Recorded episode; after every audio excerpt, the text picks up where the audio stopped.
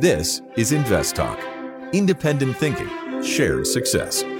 Justin Klein and Steve Peasley stand ready to take your finance and investment questions and share their unbiased answers.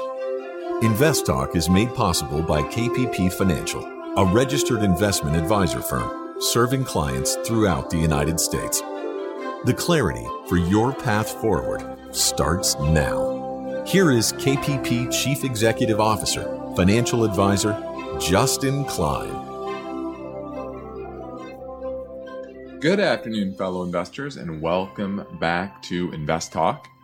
This is our Monday, August 8th, 2022 edition. I'm Justin Klein, and I'm excited for this hour with you, answering your finance and investment questions, which you can reach out to me anytime, 24 7, and leave your message after hours, or you can call live during our 4 to 5 Pacific time live stream. Now, my focus point concerns the story behind this headline. Gen Z may be getting bad financial advice on social media. And, you know, the title of the article is Gen Z, but frankly, we all kind of use social media to some extent for the most part. And that likely means you're seeing some level of financial advice. And reputable financial advice is rarely one size fits all, which is why you won't find many financial advisors giving tips on social media, as well as compliance. There are a lot of compliance hurdles to be had on the social media side. I know that firsthand. Now, time permitting, I will dig into that topic as well as some others, such as a local tax break a lot of retirees may not know about. Also, a tight labor market and weak job growth is not just something that's happening here in America. This is actually a worldwide phenomenon. So, we're going to look at that data. And then, lastly, Wall Street is becoming a little more circumspect when it comes to how they're investing in consumer linked debt. And I want to look at that data as well because it could give you some insight into what uh, the future holds for the consumer overall. So that's what's on my mind. I'm ready for your calls at 888 99 chart. Now I see we have some caller voice bank questions ready to play for you. And it looks like we might get to land, which is a REIT, a uh, uh, called Gladstone Land Corp. It's a REIT, and then FPI Farmland Partners. Those are a couple of the stocks we'll our calls will cover, asking about those stocks and more. And my special perspective report at the halfway point of this podcast focuses on American investors by age group and looking back in history. So I've got this all planned up for this episode uh, of Invest Talk. And of course, I'll take your calls live at 888 chart.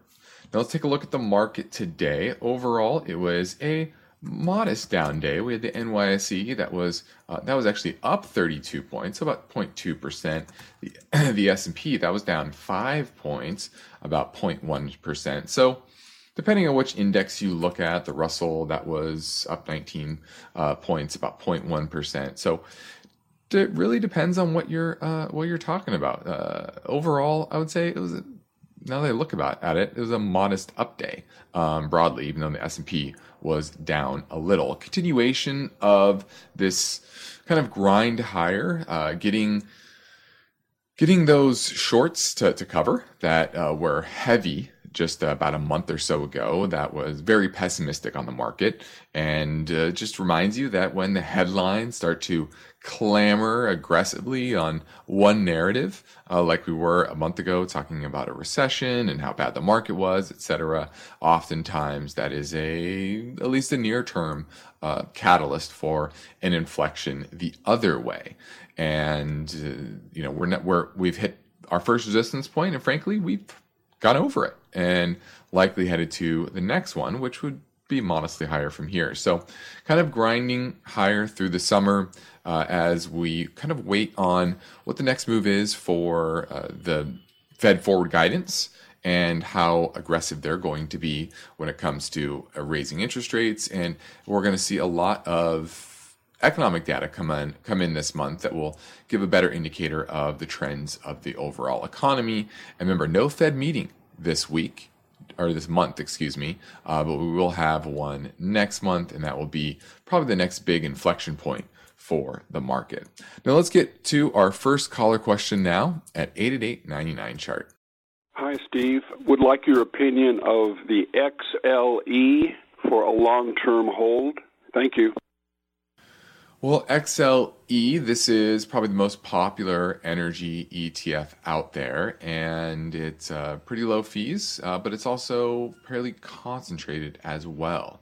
If you buy the XLE, you're basically getting 50, we'll call it, it's called 45% exposure of this would be between two companies, Chevron and Exxon. And then the third highest concentration is ConocoPhillips, then Occidental, EOG Resources, so those top five make up uh, roughly 60% of this overall uh, overall ETF. So you're very concentrated on those large E&P companies, and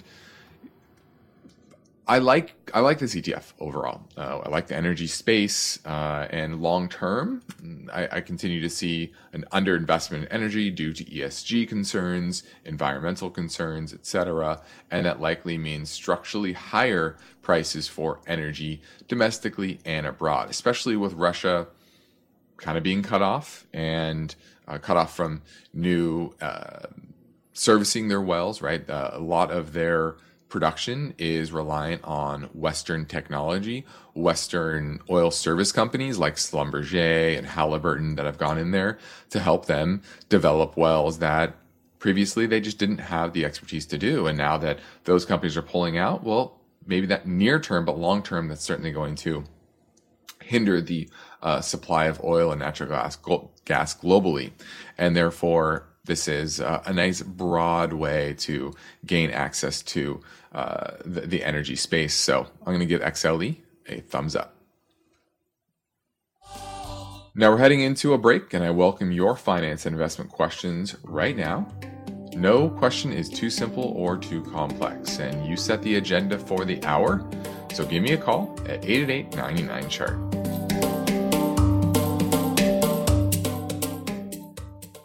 Why do listener questions make Invest Talk better? Which of these would you recommend? Because each caller presents fresh questions in their voice. I was curious if you still think aluminum has a ways to go from here. When do I know the right time to take profits? Should I be looking for an exit? Should I be holding here? And listeners instinctively realize that Invest Talk uniquely offers a welcome dose of investing satisfaction. I think you have a terrific show, and I've learned a whole lot. Hey guys, love your show. Uh, I've been listening for several years now, and I've learned a lot. Justin Klein and Steve Peasley understand what investors need and want. I would look at it from a tax perspective. If there's no tax implications, move on, find better ways to use that money. I'm going with the odds. I think a half position now would at least get you in it and get you watching it so you won't lose track of it. Don't forget to call Invest Talk 888 99 Chart. No two portfolios are alike, and every investor has a unique set of circumstances. The best way to get answers that correspond with your situation is for you to submit your questions to Steve Peasley and Justin Klein. The 24 hour listener line never closes, so don't forget to call Invest Talk 888 99 Chart. Now, for those of you who may be new to Invest Talk, let me remind you that uh, I'm always careful to give my straight and unbiased answers, and I have no hidden agenda here. I'm just here to give you the facts as I see them in front of me. I have tons of financial information that we use for analyzing our client's current situation, uh, investment uh, opportunities, etc.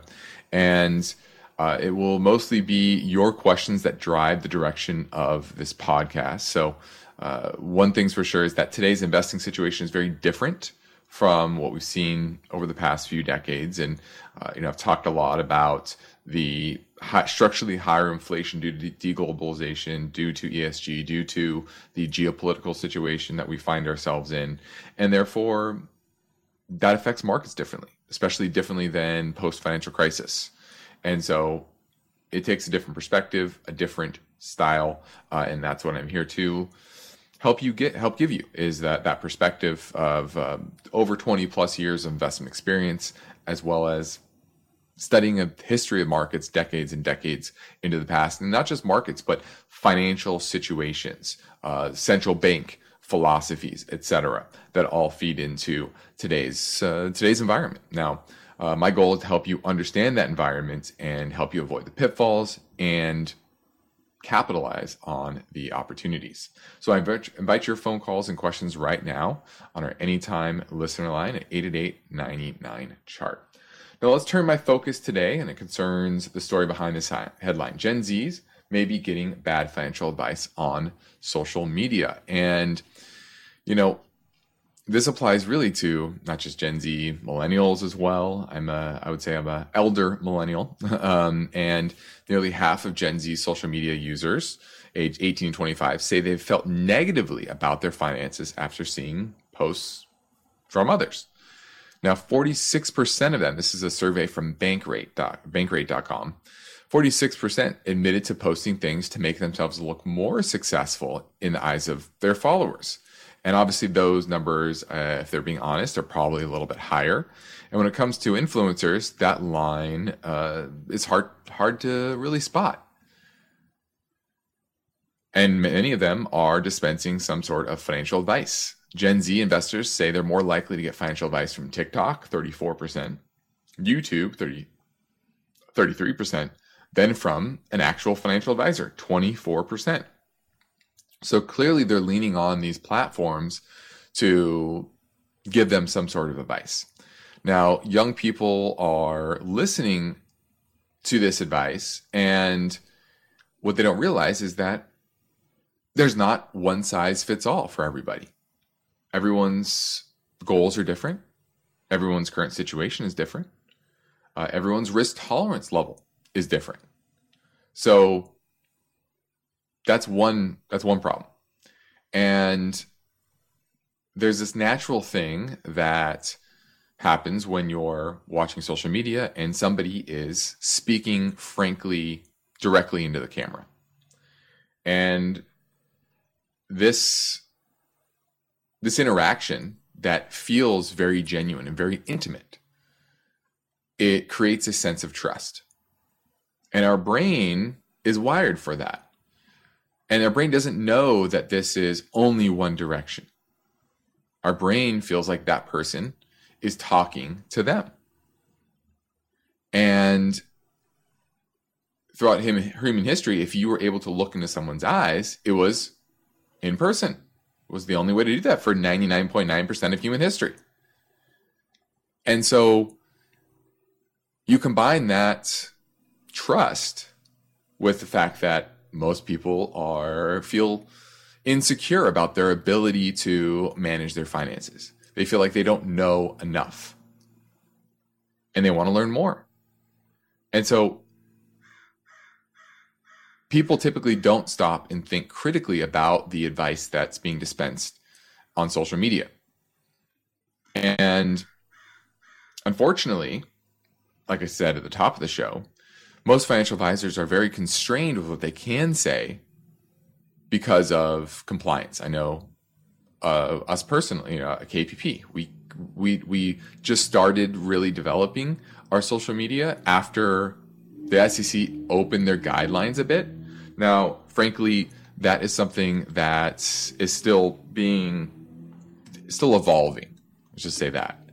And so we're still constrained now, less constrained than we were before because the SEC is, you know, getting a little more comfortable with the things that that happen on social media. Um, but that's that's one problem. Um, I'll give you kind of a parallel example. My girlfriend, she's she's a so she's an influencer in the in the uh, in medical space. Um, she's a doctor, and early on, she was kind of shunned by the community, and because that was kind of a frowned upon type of thing on the social media space that you, that you were posting on social media. But as time went on, and they realized, well, it's better to have doctors dispense this good advice than to have quote unquote influencers who aren't doctors that are oftentimes saying bad things, things that things that are inaccurate. Um, and the medical community has started to embrace doctors more and more getting on social media because they rather have those doctors who are well trained, have degrees, dispensing the advice.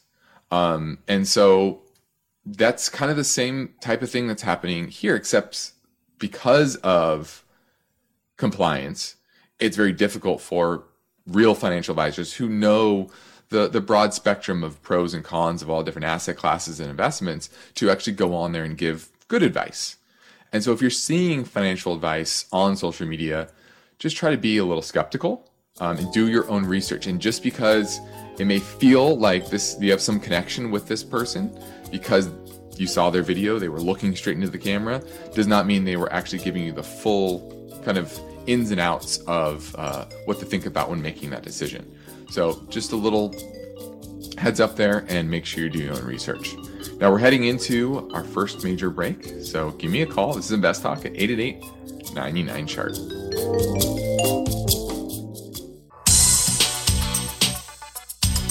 One of the most rewarding things I do each weekday is host the Invest Talk podcast. I truly enjoy helping investors, and I know that every question counts and every answer I provide will be unbiased. You, the caller, get to chart the course for each Invest Talk podcast. Call with your questions anytime, day or night, 888 99 chart. Hi, I see that some rich people are buying or investing in farmland and clean water. I think these two sectors will have a bright future. I'm interested to invest in these two sectors by buying some farmland stocks like LAND, L A N D, and FPI, and some clean water ETFs. So, can I have your opinion? Thank you so much. Bye. All right, looking at two farmland companies. One is Gladstone Land Corp. This is a REIT, and Farmland Partners, which is also a REIT. So it looks like both of these are paying some sort of a dividend. Uh, farmland's about 1.6%, Gladstone about 2.1%. So not big yielders when it comes to uh, their dividend, uh, but they are. It is a good way to get exposure to uh, the farmland space. Now, historically, Farmland Partners (FPI) has much better uh, return on uh, assets, uh, return on equity. Winner goes to, let's see, also farmland. So uh, it looks like Farmland Partners is going to be your your better bet when it comes to uh, profitability. Um, so I like that, and it's uh, you're going to get less of a dividend, but oftentimes that higher dividend means lower quality business. So if I'm picking one over the other, I'm going to pick uh, FPI farmland. FPI, FPI, there you go. Now let's move over to taxes. And many seniors are moving to property tax free states or, or low tax states, excuse me. And uh, Florida is a good example, but there are many tax friendly states that are out there. But what's interesting is that many retirees are not aware that there are there may be some local programs just in their own backyard that will help reduce things like property tax. And they're all over the country, all different types depending on your local municipality. And there are hundreds of tax relief programs for seniors, veterans, low income families, and others. Uh, but typically, your local government's not going to reach out to you and explain to you how to apply for these breaks because they want the tax revenue. So, a lot of people just don't know these programs exist. So, there's programs like the homestead exemption, property tax, uh, property assessment freeze, exemptions of spouse of peace officers and firefighters killed in line of duty uh, disabled veterans exemptions, some for individuals who are permanently disabled, as well as uh, specific specific specific ones, excuse me, for residents that reach certain ages 62, 65, 70. And the age related exemptions provide tax breaks above and beyond these other exemptions. And in some cases, the amount of property tax relief is linked to earnings. So that's something that to consider as well as what your overall earnings are. Now, there's a few ways to, to look this up. The Lincoln Institute has a property tax database that you can look up, as well as AARP. They actually have a service that's offered in 13 states, and they're expanding it. And it's called the Property Tax Aid Service. And volunteers help individuals apply for these uh, pro- this property tax relief. Um, so I wanted to highlight this because this can be pretty important uh, if you're trying to budget for your, uh, your, your retirement years and you want to live in a certain area. Uh, maybe it's you staying in your current area, or maybe it's uh, moving closer to family, uh, or maybe it is moving to a low cap, low tax state. You want to make sure you are fully aware of all the tax benefits, especially as you get older. Maybe hitting these tax breaks and making sure you know what those uh, what those are, what those uh, tax breaks are in each local municipality. Now, let's pivot over to the iTunes question of the day.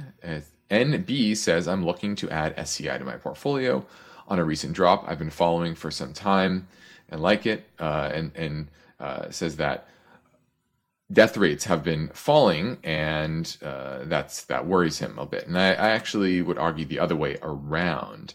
Uh, even pre-COVID, we saw the life expectancy here in the U.S. start to level off a little bit, and it's certainly not gotten better.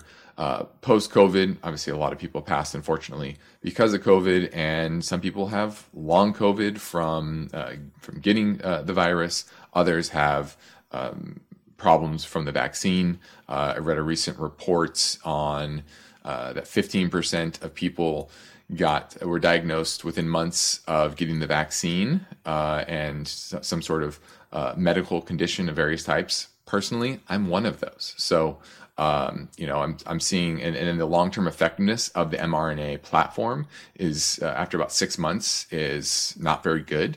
Um, so that, that's that's kind of the, those are kind of the negatives of long term life expectancy uh, in the post COVID world, and then um, the the positive is that um, what was the positive? There was a positive. I had a positive.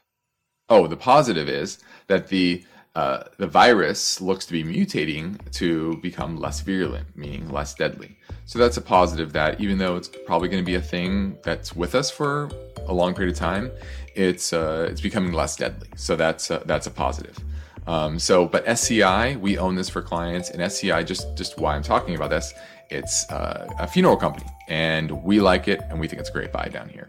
We're heading into a break, so give me a call at 888-99 At this point, I think almost everyone has heard how generative AI promises to bring us to the next industrial revolution. AI is already shaping society with an impact on daily life that echoes the transformative significance of electricity or the internet. As we take steps to embrace the potential of generative AI, we need to remain vigilant with regard to its exploitability. This is where HackerOne comes in. HackerOne's AI Red Team addresses the novel challenges of AI safety and security for businesses that are launching new AI deployments. The HackerOne approach involves targeted offensive testing by harnessing the collective skills of ethical hackers who are proficient in AI and prompt hacking. In short, AI red teaming is the practice of stress testing AI models and deployments to make sure they can't be tricked into providing information beyond their intended use, and that security flaws can't be exploited to access confidential data or systems. HackerOne seamlessly integrates with your existing tools to enhance communication and collaboration across development, security, and IT teams. So, Stay ahead of the game in the battle against cyber threats with HackerOne's attack resistance platform. Learn more at hackerone.com. That's H A C K E R O N E.com, hackerone.com. Invest Talk is always made better when our listeners contribute their questions. So tell your friends and family members they can interact in real time with Steve Peasley and Justin Klein during the Invest Talk live stream program between 4 and 5 p.m. Pacific Time. Or they can leave their questions anytime 24 7 in the Invest Talk voice bank. 888 99 Chart. We're going to go talk to Richard in Valencia looking at VNQ, which is a REIT ETF. Yeah, hi, Justin. Uh, I'm a regular listener, and uh, I was wondering, I wanted to get into uh, the real estate REITs, and I was looking at VNQ, and I th- I think it's pretty good because it looks like you know it's pretty well di- diversified, and it's a Vanguard REIT. Uh, but my question is, is this a good time to buy into it at this particular price? Well, that's that's a great question. Um, now, this is yeah a, a mix of REITs, and you know it has rallied into the 100-day moving average, so it is uh, into a bit of resistance. Um, but let me talk a little bit uh, about the pros and cons longer term of of REITs. Um, now, there's in an inflationary environment, two things happen. Prices in general go up, uh, and typically that's good for rents, right? Rents will go up, and that's good for REITs. The other side is negative, though, which is interest rates typically go up. And that means it's typically a headwind uh, to bond like equities. Um, and bond like equities would be utilities, consumer staples, as well as REITs, because those tend to pay the higher dividends, right? When you can get, if suddenly you go on the 10 year from 1% to 3%, and your REITs are only yielding 3%, you rather own that guaranteed 3% versus the 3% on the REIT that could be more variable. And therefore, the, the price has to go down for that overall yield to go up. So that's why higher interest rates tend to be a headwind to high yielding uh, type of, of uh, equities. Um, and REITs would be included. So there's definitely that push and pull. Now, overall, inflation is a net positive for REITs. So I do like REITs uh, much more than many parts of the market. Um, so I would be overweight REITs, not my highest overweight of the different 11 different sectors, but I would be overweight them. Um, once again, it is up into some resistance, so I might wait for a bit of a pullback, but I like the allocation uh, to REITs overall. Thanks for the call. Now let's go to Bob in Ohio looking at Nike. Bob, you there? Oh, yes. Hello. Sorry, Justin. Yeah, no I'm looking at Nike. Um, I think it's a, I think it's a consumer staple play, um, even though it is a little bit more discretionary. Um, and they've been coming off kind of far off of their 52 week high from about 180. Um, I think they've kind of got some support around this 100 to 110 dollar mark. Do you think now is a good time to buy, or do you think this is kind of like a value trap, even though it's a little expensive? No, a value trap is is a company that looks very cheap and its business is impaired and it's cheap for a reason because it has structural problems. Think of like J.C. Penney was its stock was cheap for a long period of time. Why? Because it was headed to bankruptcy. That's a value trap. So don't think of Nike uh, as a value trap unless for some reason you think they're not going to be a dominant player in the sports apparel business, you know, five, ten years from now, which I still think they, they will be. Now, this is a name that is on our watch list as well. And you're correct, there is some support around the $100 level and it has bounced from there. The issue, though, is that it's been a pretty weak bounce. Uh, and so technically hasn't given me a lot of of confidence that this is uh, the right turn. Uh, but our val our, our, price that we're targeting is about ninety dollars uh, to where it would be uh, cheap enough uh, for us. So it's certainly in the ballpark. It's getting there. Definitely much better than it was trading at uh, around 175, 180 uh, back in uh, earlier this year. Uh, now it's at 114. Did bounce off the the 52 week low of $99.53. So it's up a little bit from there. But 90 is kind of our price target. So I like what you're looking at, and don't think it's a consumer staple. That's another uh, thing you said that definitely would not jive with 99% of people who you know look at the the different companies, different sectors. It is clearly discretionary. Uh, when people don't have money, they don't go buy out, go out and buy new Nikes and, and, and new sports apparel. Uh, and so it's clearly a consumer cyclical name, not a consumer staple. It's one of the stronger brands in the consumer cyclical space, but it is certainly still cyclical. Um, so I like what you're looking at. Uh, if you bought it here, I think you'll do fine longer term. But through this kind of uh, down cycle in, in growth, uh, I think Nike eventually will probably trade a bit lower. But uh, definitely a good one to be on your watch list. And, and uh, I like that you're looking at a good quality name. It's still a bit expensive here, but at 90, that's where I'd pick it up. Thanks for the call. Now, my perspective today concerns investors by age group. So I'll add historical context to this topic by wrapping it up with some data from the infamous stock market crash of 1929. But in modern times, investors' financial portfolios change over time alongside their income, naturally, and their expenses and retirement horizon, etc. So here are some key findings as published this July by personalcapital.com. Now, investors in their 20s park about 28% of their assets in cash, and that's higher than any other group except for retirees in their 80s who keep 24 uh, sorry 29.4 of their assets in cash. Folks in their 90s maintain 31% in cash. Those are obviously the two highest because they are uh, they, have the least ability to recoup uh, any losses now, investors in their 20s, 30s, and 40s all have bond allocations of less than 5%. And for most people, that's probably appropriate. But investors in their 20s, 30s, and 40s all maintain about 43% allocation to US stocks and 11 to 12% allocation to international stocks in their portfolios, which probably means they're still under allocated to aggressive positions. Now, what percentage of 18 to 34 year olds are investing in the stock market today? The answer is 37%. Now, three fifths of those began investing in 2020 and 2021. I'm sure uh, there's a lot of listeners that fall into that camp. Uh, and you know, this is this last six months uh, was a rude awakening, I think, for a lot of those people that that had just recently started, and that's why I always encourage people to not jump in uh, with two feet because typically they uh, have they lack perspective. New investors lack perspective of what good and bad markets are.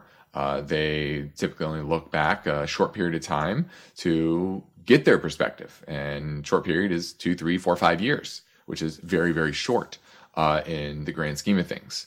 So uh, now, for this age group, the 18 to 34, investing is a broad term, and it typically is more than just stocks and bonds.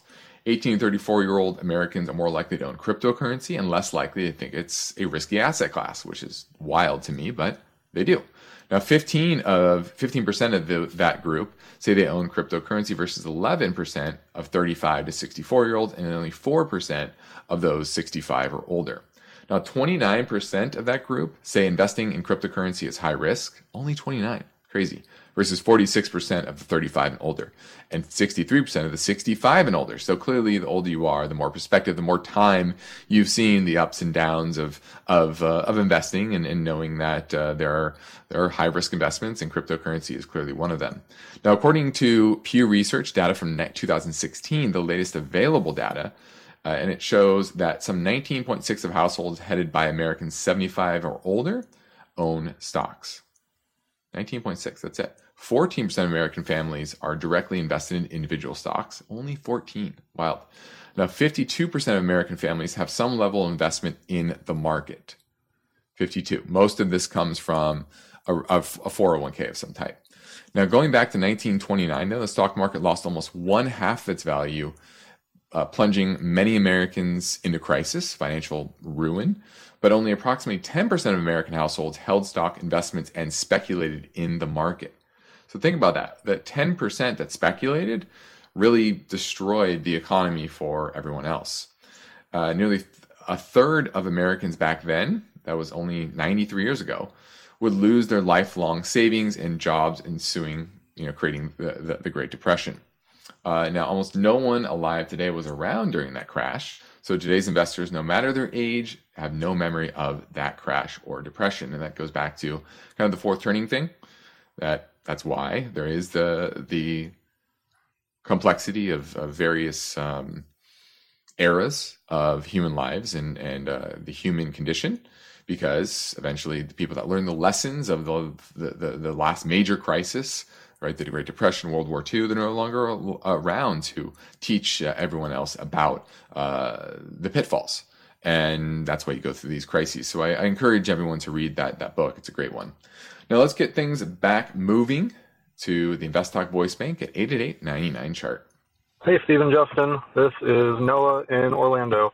Had a question about the EV trend, hopping on that bandwagon about a company BWA. Looking at its fundamentals right now, it's looking pretty attractive to me. Just wanted to get your guys' take on it. Thanks. Appreciate it. Bye. All right. Looking at BorgWarner. And this is an OEM manufacturer of components that go into light vehicles. Uh, so they basically make parts for the Fords and, and GMs of the world. And uh, clearly, any of those companies are going to start to cater to the EV sector uh, in order to help with that transition of that you know Ford and, and GM and, and, the like are are, uh, are transitioning to. Uh, the company's largest customers are Ford and Volkswagen, 10 and 9% of revenue, respectively. Uh, 35% of the revenue comes from Europe, Asia is 35, North America is 29. So that's kind of the how it spreads out. But they do make emission systems, powertrain sensors, gasoline ignition technology, cabin heaters, battery heaters, uh, etc. So it's not definitely not just a pure EV play. And frankly, I like that. I like that diversity and the fact that they're not reliant on uh, still, while growing, still a, a very small percentage of the, the car market. Now, if you look at historically what the, this typically trades at, enterprise value to EBITDA, it, uh, it's right around the average. Long term average is 6.8, median is 6.7. Guess where it's trading now? 6.7. So now what you could say is earnings are being held back because of the chip shortage, for example, and the fact that a lot of these OEM manufacturers are not able to produce as many cars as they, they want. And therefore, you know, less buying of parts from BorgWarner. And so maybe there's that snapback to where their EBITDA and, and cash flow could rise because of that, and that would get this uh, this stock moving. Um, but yields 1.8 percent, revenue last quarter flat year over year, earnings down three percent year over year. So very cyclical, uh, you know, business trading at average multiple. So you know, it's kind of okay. Uh, it's it's not fantastic. It's not expensive. It's not cheap. Um, it's about it's about average. Um, it's a good company long term. It has pretty good profitability and uh, consistent cash flows. So I like that. So overall, I give it a decent rating. Now let's uh, now, we're rolling through the hottest summer days. I know that here down in Laguna Beach. And, you know, if you're paying attention, you're probably seeing volatility heat up both ways. We saw that in the month of June and July, and now through uh, through the beginning of August, we're getting volatility the other way. And you're seeing different uh, rotations in the market from uh, growth to value leading. And that means that you need to be prepared for this new inflationary world, and your portfolio needs to be set up to succeed. So I encourage you to reach out to myself or Steve Peasley at our company KPP Financial, where we practice parallel investing and we, we provide unbiased guidance both on and off air. So if you want to take advantage of our free portfolio review assessment, just head over to investtalk.com or give our office a call at 800 557 5461. We love to speak to you and help you in any way. And the sooner you contact us, the sooner we can get your portfolio optimized. Now, I think we can squeeze in another caller question, so let's try. Hello, this is Jose from New York. I wanted to know what do you think about the company Vale?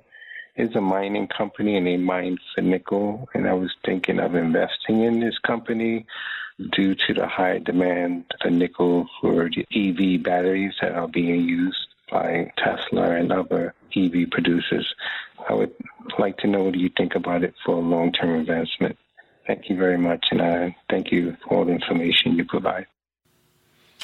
All right. Well, if you want to invest in nickel production, Vale is not going to be your your name. Okay, Vale is the world's largest iron ore miner, and it is a bit diversified, and it does have does produce uh, coal, manganese, copper, does have some nickel mines as well, but that's such a small contribution to its overall revenue, its overall profit. So in no way would I say, oh, I want to bet on the upside of nickel uh, and and buy this name. Okay, so that's not a play I would go with here. Uh, but it is once again the largest iron ore miner, and it's going to be very cyclical. The issue, though, is that you know it's in Brazil, and there's geopolitical risk there always with um, with the complex nature of, of uh, Brazilian politics. So it is at support, but it's very high risk, and don't expect that dividend to stay consistent because it moves around a lot. Now, this is Invest Talk. I'm Justin Klein. We have one goal here to help you achieve your own version of financial freedom, and our work continues after this final break. So get your questions in now at 888 99 Chart.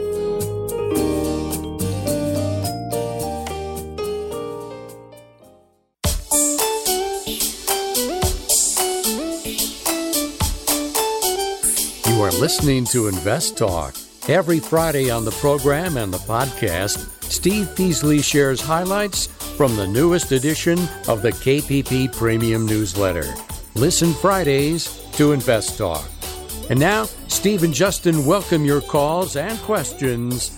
888 99 Chart. Hi, Steve or Justin. I've been thinking about taking some chips off the table, so to speak, in order to free up some cash, just in case we do enter a recession and see a, a new buying opportunity at new lows. And one of the things that I was thinking about doing was just going straight down the line and, you know, selling, say, 5% of every holding that I have. I do have a little over 40 different positions in a range of categories. I'm moving more towards obviously the big, safe blue chip companies. But my question is specifically if I were to take this strategy, if you think this is a decent strategy in the next, let's say, couple of weeks or months, would you just go straight down the line and or what companies would you keep? What types of companies would you not sell? In other words, should I keep some of my gold mining positions? Should I keep my position in Apple, which I just fundamentally bought and decided to hold for the long term? Anyway, that's kind of where I'm going. Thank you so much. Have a good day.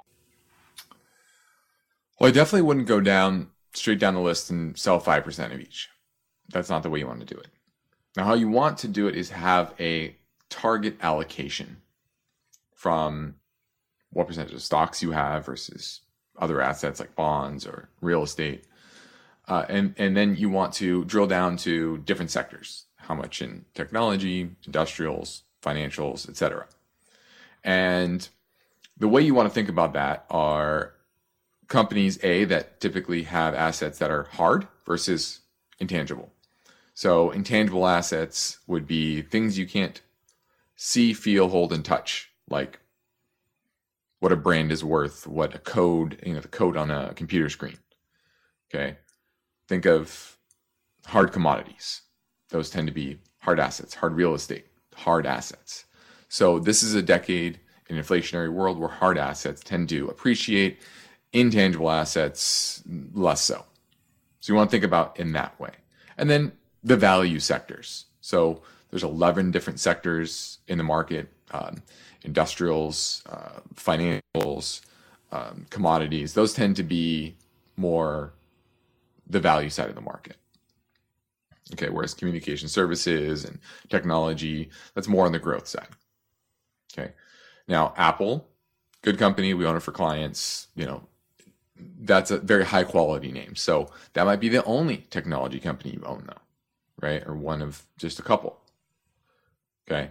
And then you want to be, as you see the market rally, and maybe you are far from that that goal allocation, you start to trim slowly positions, either eliminate them, lower their overall percentage of your portfolio, and then start to reallocate to your ideal target. So that's how you manage a portfolio. You don't do anything across the board, 5% of each position or something like that. That's too willy nilly. That's no plan. That's just guessing at a default. And you don't want to be investing by default.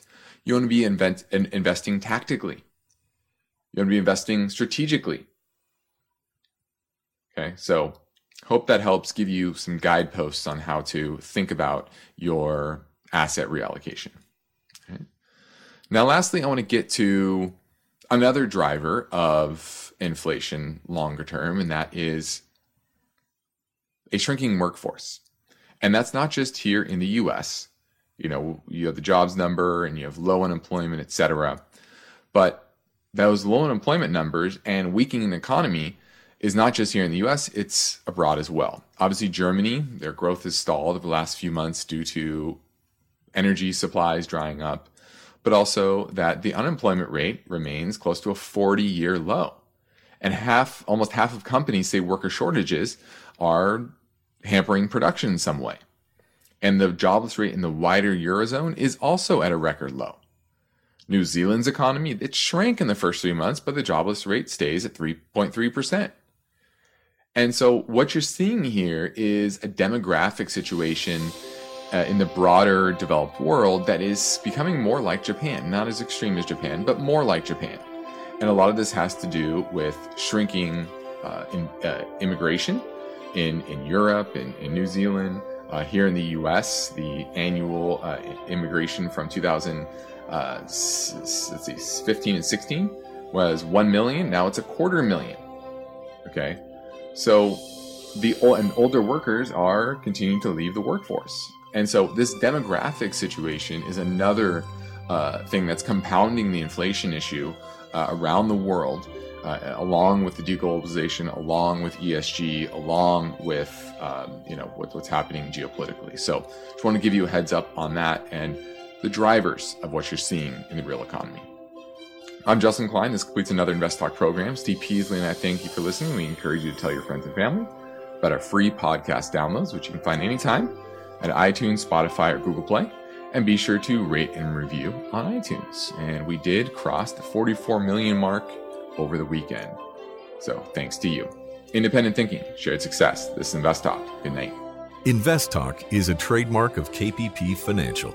Because of the nature of the interactive dialogue inherent in the format of this program, it's important for the listener to understand that not all comments made will apply to them. Specifically, nothing said shall be taken to be investment advice, or shall statements on this program be considered an offer to buy or sell security because such advice is rendered solely on an individual basis and at times will require that the investor review a prospectus before investing. Invest Talk is a copyrighted program of Klein, Pavlis, and Peasley Financial.